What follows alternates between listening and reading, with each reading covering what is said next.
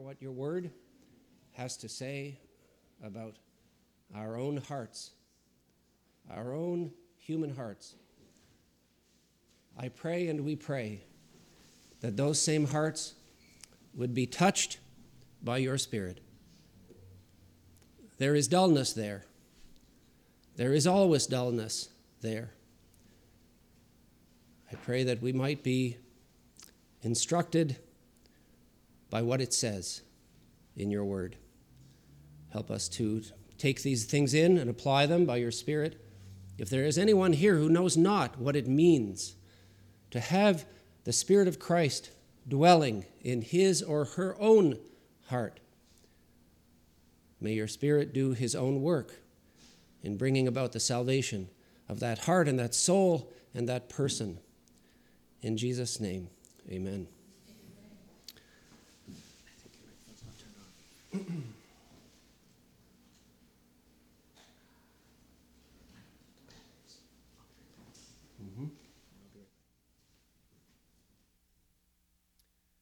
coming back with batteries. I'll try to get my voice up there a little bit. It seems that it requires no explanation when people talk about, thank you, when people talk about the heart not as a medical organ. Hundreds of times the word heart appears in the Bible, but rarely is it referring to that beating thing in a person's chest. Isn't that interesting? This morning I'm going to think about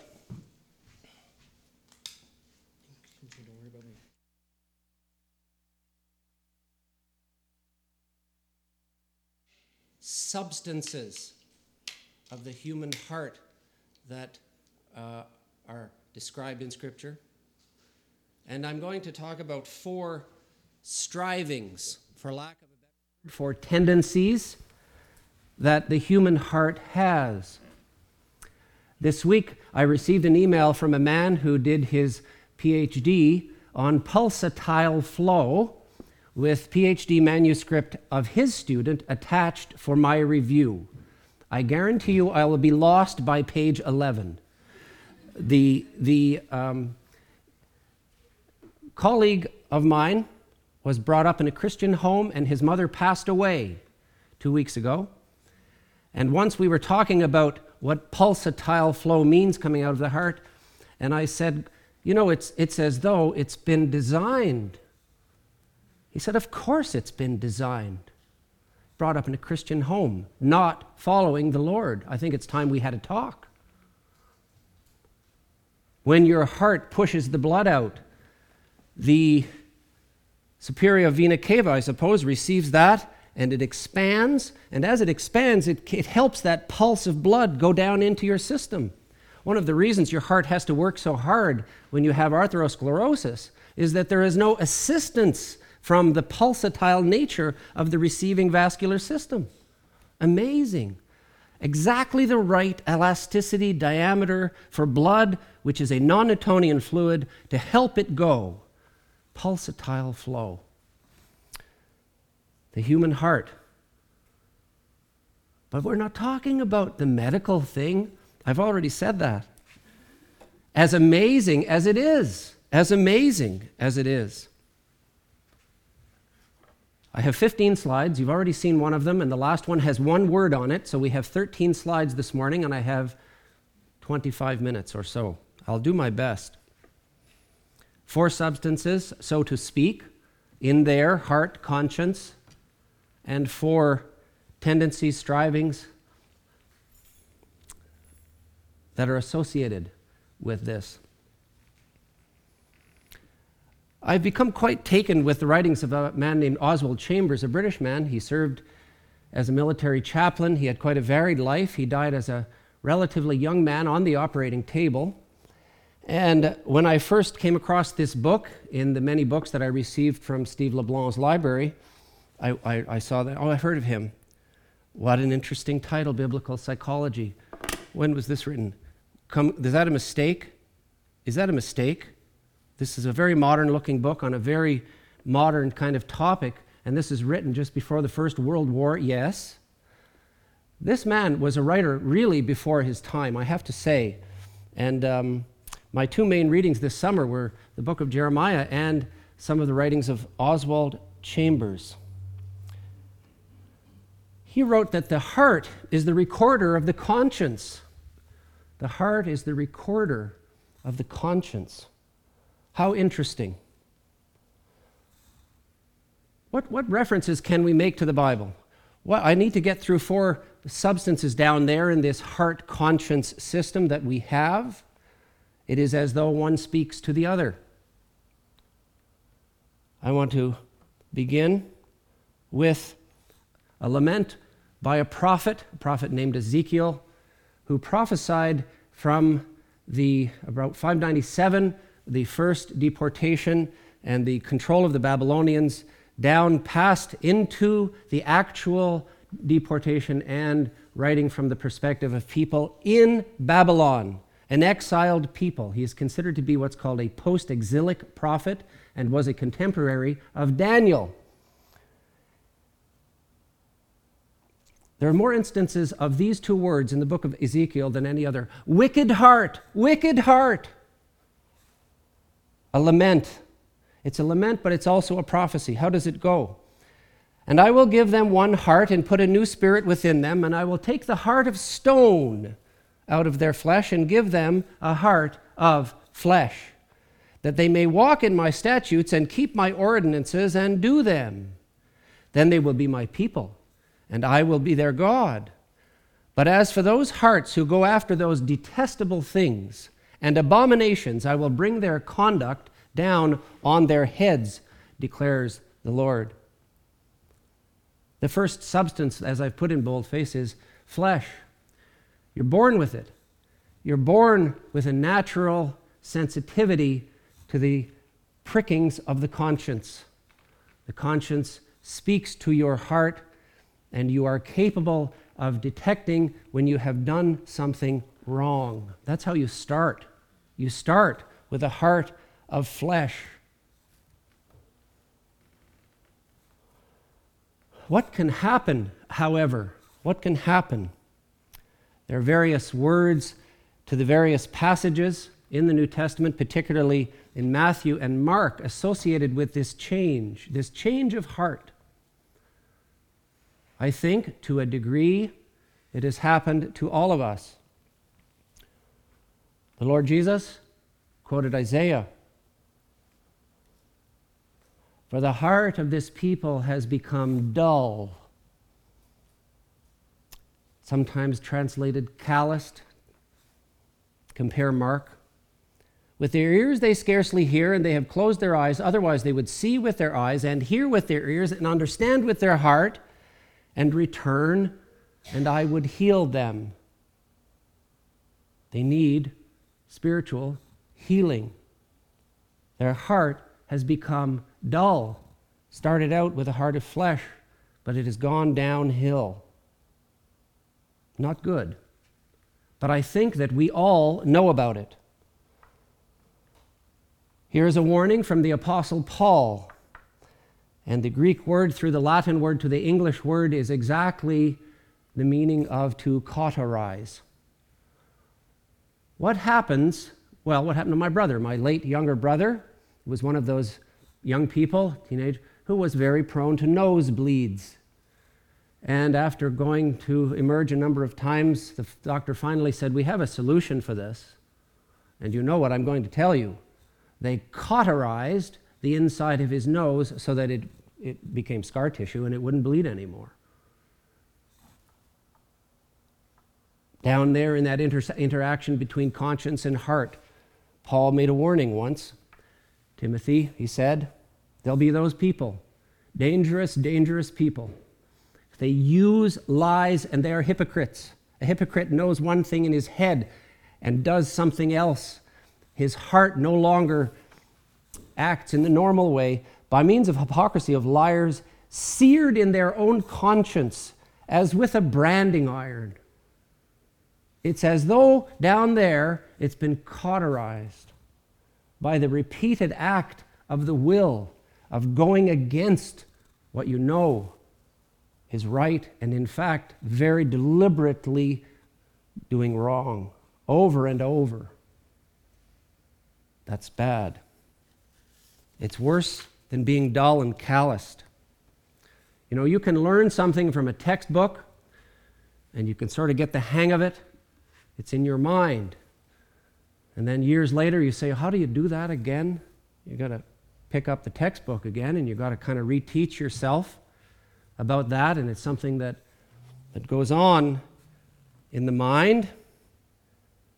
But down in here, in the inner man, there are changes that can take place that are very serious changes. Very serious changes.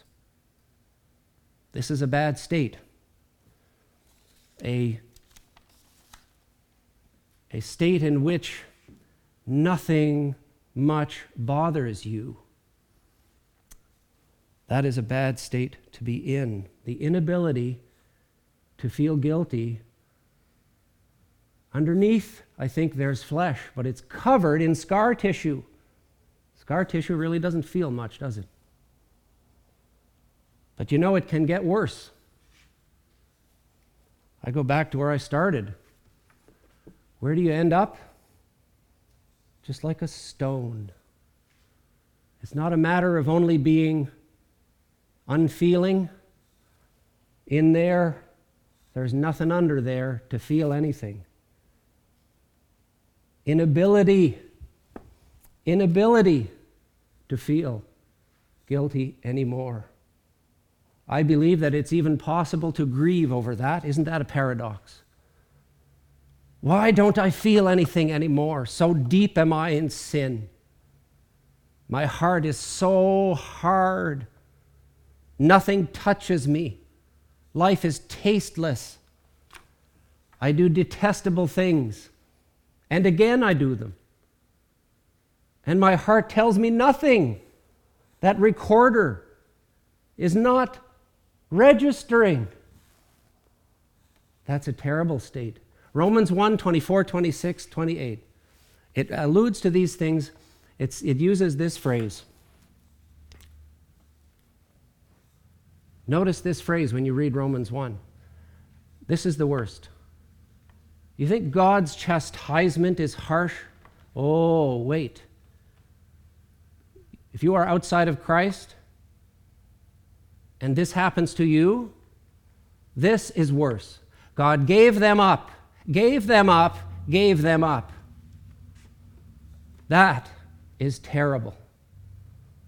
What hope is there if God has put you in a place where you don't feel a thing anymore? Thrice we read this. Very, very serious. Wail the day that such a thing should ever happen to you or anyone you know. To be given up so that there is no more voice, there is no more feeling. That is a bad place to be.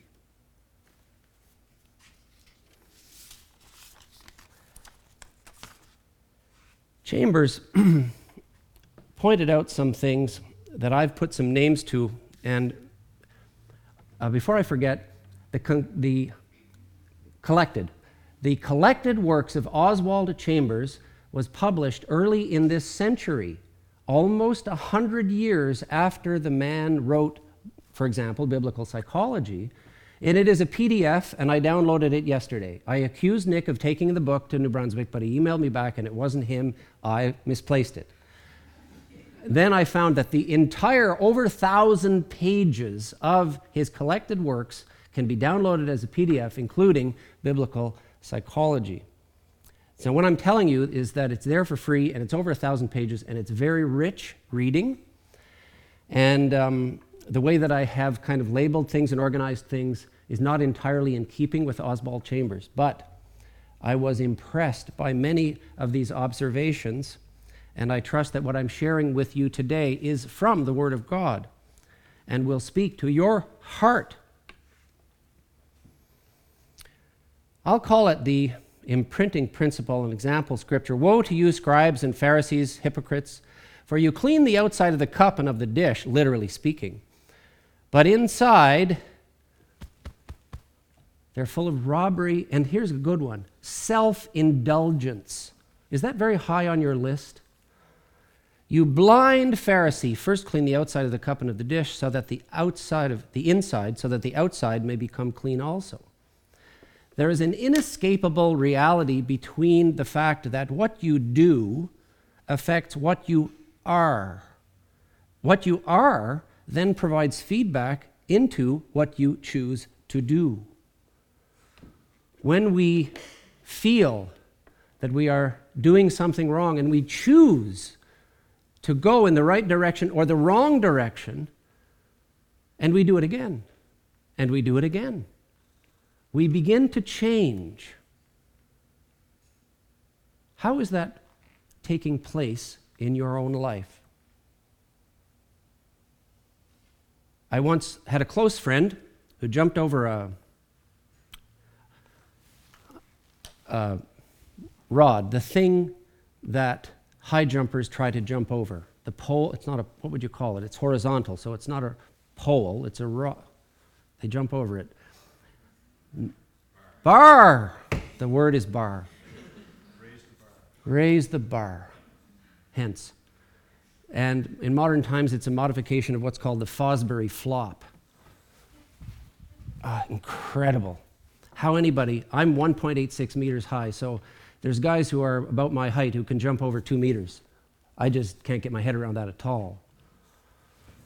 But we have a bar and we are not up to it. We are not up to it. What we choose to do over and over affects the outcome of what we are becoming. It is kind of, uh, see, Chambers said recording, it's, it's, it's like imprinting. It's you are changing as you make choices. Do you like that? Do you think that's not happening? I will tell you, you, you don't have much choice in the matter. You will change. You will change as you make choices. And as you change, it affects how you choose. And now my thought comes back to me that my friend who was born again at the same time I was as an undergraduate jumped over that bar and broke his neck and became a paraplegic. And became a pastor eventually, but went through some very dark waters. And you know what one of the secular psychiatrists told him to do? If you're angry, swear a lot and as much as you want to. If you're angry, just go crazy with anger and swearing and everything. In other words, of course, you've heard this said let it all out. You know what he found out? Surprise, surprise. It made him worse. It didn't help. The psychiatrist's advice was bad advice at $200 an hour. Whew. Venting. Right, right. This is a, a most interesting thing that I'd never really um, thought about or had, have never really uh, had any grasp of at all. uh, introspection and inscrutability. Do you know that God has wired you up so that you look inward? Do you tend to look inward? It's partly that you and I are narcissists and we're a little bit too fascinated with ourselves. I'll grant that. But do you know that it is also part of your God given wiring that you look, look inward? That's most interesting. And it gets more interesting because as we look inward, we find ourselves throwing our hands in the air and going, I am completely exasperated. I don't understand what I'm doing. I don't understand myself. I don't understand. Look, look, look. I'm not getting I'm not getting it. And it's me. It's my heart. I'm looking into it and I don't get it. I believe that this is part of God's wiring to cause you to realize, to throw your hands up in the air and look to Him. You aren't going to figure it out. You are going to try, because God made you into a human being that will try, and he made you with such depth and breadth that you will not succeed. You have a tendency to introspect, and you will find that you are inscrutable. Some verses. Then hear from heaven, your dwelling place, forgive and deal with everyone according to all they do, since you know their hearts, for you alone know the human heart. Second Chronicles. What a statement. Psalm 139, 23 Search me, O God, and know my heart. Try me and know my anxious thoughts. I am fearfully and wonderfully made, and I, I am at a loss. Would you please take over the searching and the dealing with anxiety and the other things that fill me that I don't completely understand? I'm going to read to you a quote, in fact, a number of quotes from the book. I hope you will bear with me. this is a paraphrase of Psalm 139, of which we just uh, heard a, a short portion. A couple of paraphrases. As if David is saying this, it is along this line My God, there are beginnings of mornings and endings of evenings in me that I cannot understand.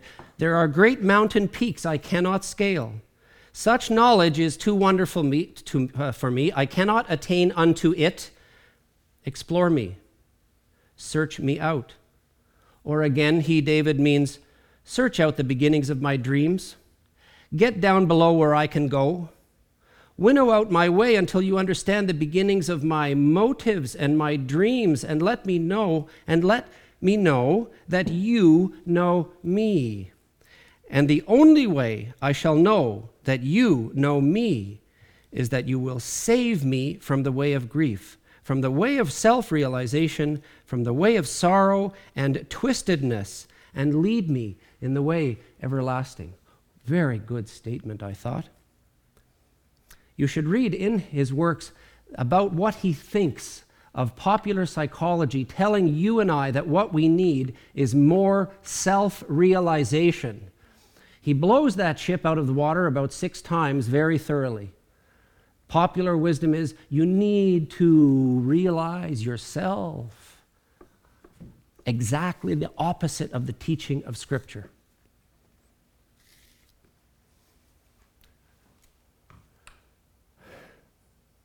I was going to skip over this one, but I think we can manage. Our Lord's dealing with the disciples made them conscious of things in themselves of which they had been hitherto unconscious. For instance, in Matthew 16, we read that Jesus said to Peter, Blessed art thou. And shortly after, he said to him, Get thee behind me, Satan. Peter had not the slightest notion that God Almighty had lifted him up as a trumpet and blown a blast through him which Christ Jesus recognized as the voice of the Father, or that, a little while afterwards, Satan took him up and blew a blast through him, which Jesus recognized as the voice of Satan. Again, if Peter had been told that he would deny the Lord with oaths and curses, and he would have been unable to understand how anyone could think it possible. Peter himself there are possibilities below the threshold of our lives which no one but God knows.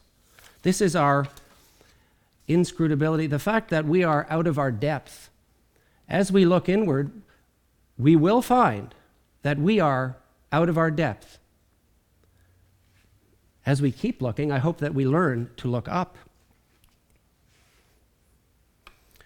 Some more couple more scriptures. If we had forgotten the name of our God or extended our hands to a strange God, would not God find this out? This obvious, external, obvious. If that's obvious, it's obvious because at an entirely different level, as it says here, he knows the secrets of the heart. That should give you a great pause for thought. You think you know your own heart? You think you even know the secrets of your heart? You may know some of them, but I'm telling you, friend, you don't. You don't know all of them. We are so out of our depth. Look at this Jeremiah bewailing the wicked heart. The heart is more deceitful than all else and is desperately sick. Who can understand it? Hebrew rhetorical question no one. Then comes the word from the Lord, in quotes I, the Lord, search the heart, I test the mind, even to give to each man according to his ways, according to the results of his deeds.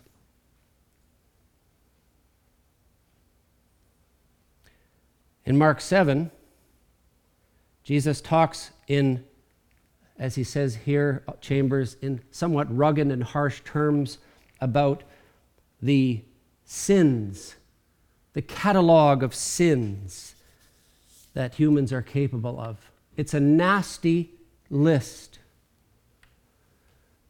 Look at them and see whether they do not awaken resentment in you unless you have received the Spirit of God. You look at the list and you go, no, no, no, not me, no. Uh, that's, that's offensive. I'm not like that. You're wrong. These verses mean that no crime has ever been committed by a human being that every human being is not capable of committing. Is not capable. Everybody is capable of this stuff. It's an ugly catalog. You just haven't, you just don't know what's in there. The Lord does. The Lord does. As it says, these are not the shrewd guesses of a scientist. These are the words of the master of the human heart, the creator of the human heart, the one who knows the human heart in all its aspects and depths. Third of fourth principle. This is like resisting gravity. You can't. It just, just works. It's a law. It's an inexorable tendency. The good man out of the good treasure of his heart brings forth what is good, and the evil man out of the evil treasure of his heart brings forth what is evil. For his mouth speaks from that from which his heart is filled, from that which fills his heart. This overflow principle. From, from the mouth, for the mouth speaks out of that which fills or overflows the heart. You think you can contain it. You think that we can put on this super respectable skin and that all the stuff that's there will not somehow come out. No, it's coming out.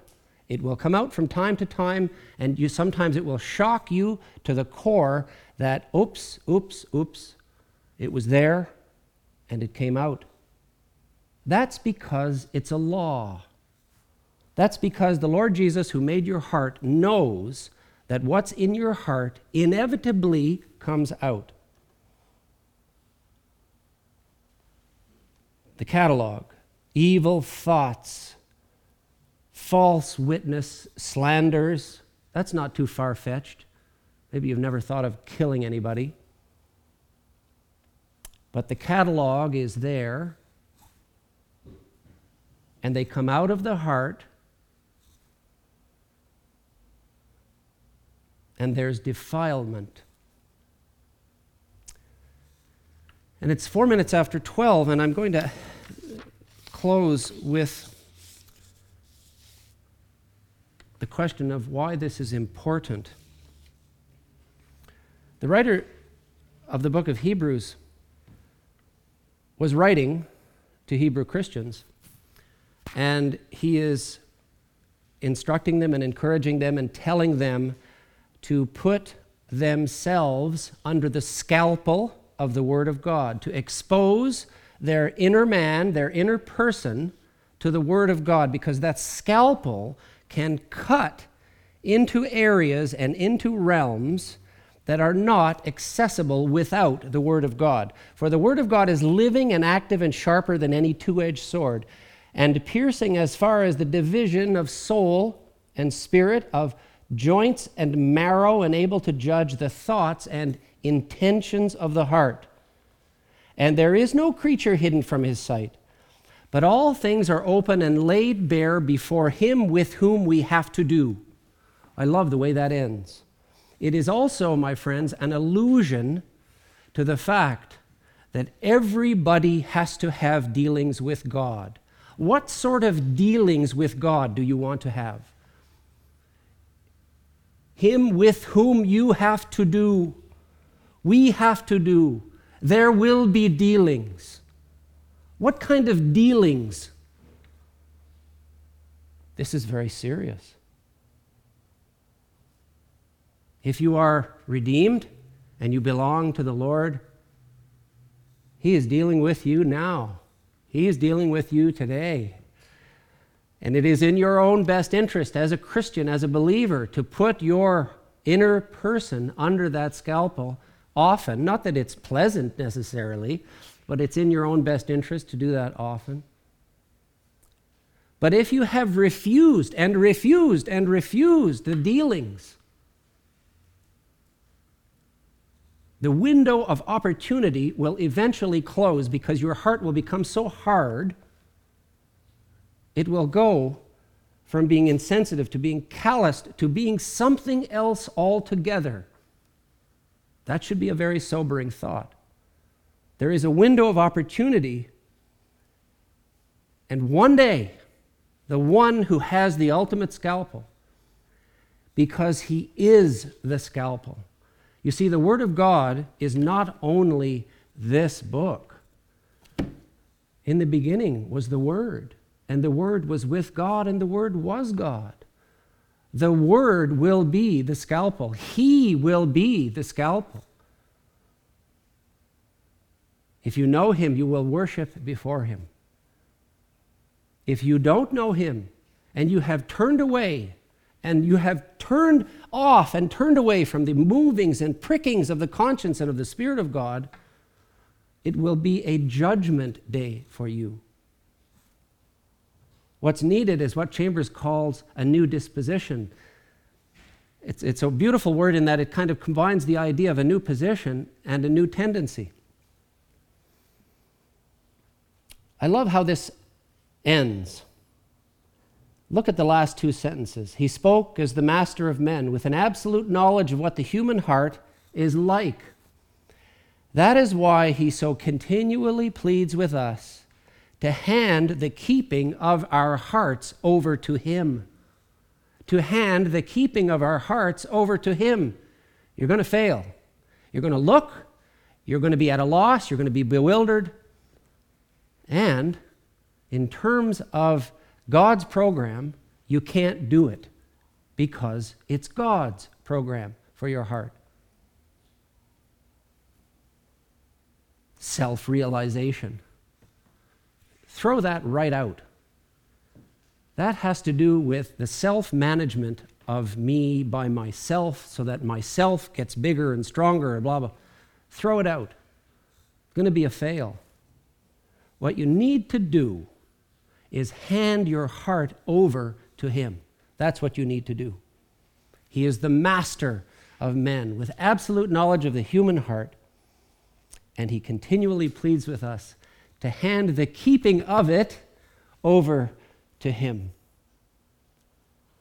I'll close with this verse. If anyone is in Christ, he is a new creature, new inside, new disposition. Old things passed away, behold, all things have become new.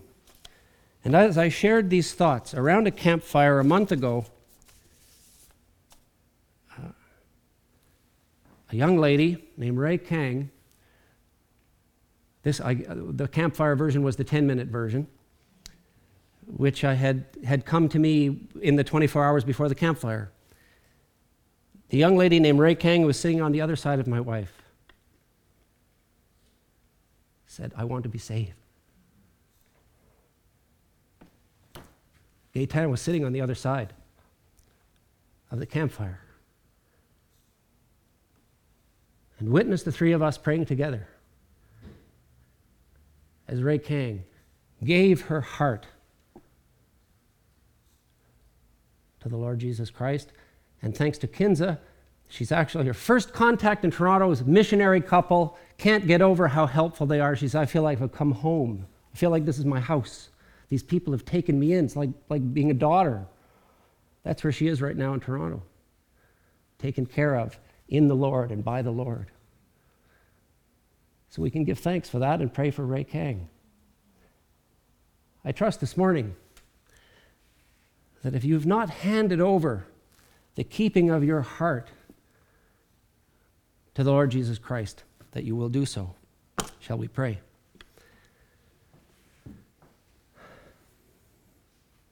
Thank you, Father, that we have been able to meditate this day on some aspects of your work in the inner man, in the inner person. We confess that we are not up to the task of salvation in so many ways and in so many levels. We, we must relinquish everything to you. If there was anyone here this morning who knows not what it means to have that disposition by your Holy Spirit in their hearts, may that person come to you and trust you with everything. We pray in Jesus' name. Amen. Thank you for your attention.